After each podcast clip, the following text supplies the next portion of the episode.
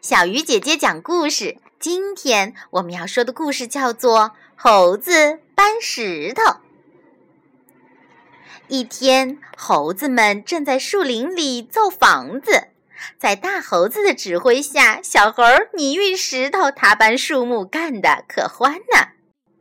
建房子最后还差一块大石头，怎么办呢？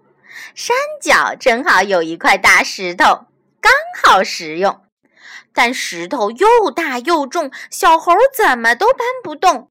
于是大猴子便吩咐八个小猴一起去搬。领头的猴儿一声呼叫，七个伙伴蹦跳着来到了山脚。到了山脚，猴儿们围着大石头，领头的猴儿喊：“一、二、三！”八个小猴子一块儿用劲，大石头被稳稳当当的搬了起来。他们想抬高一点，然后往山上走。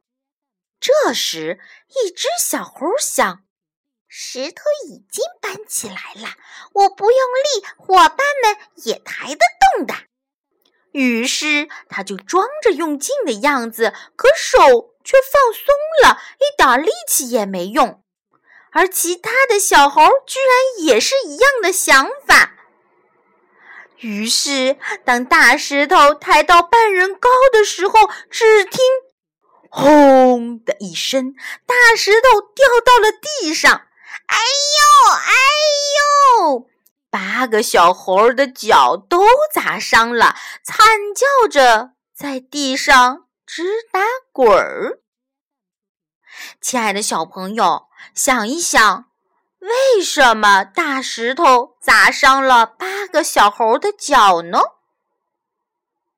好了，小鱼姐姐讲故事，今天就到这里了，小朋友，我们明天再见。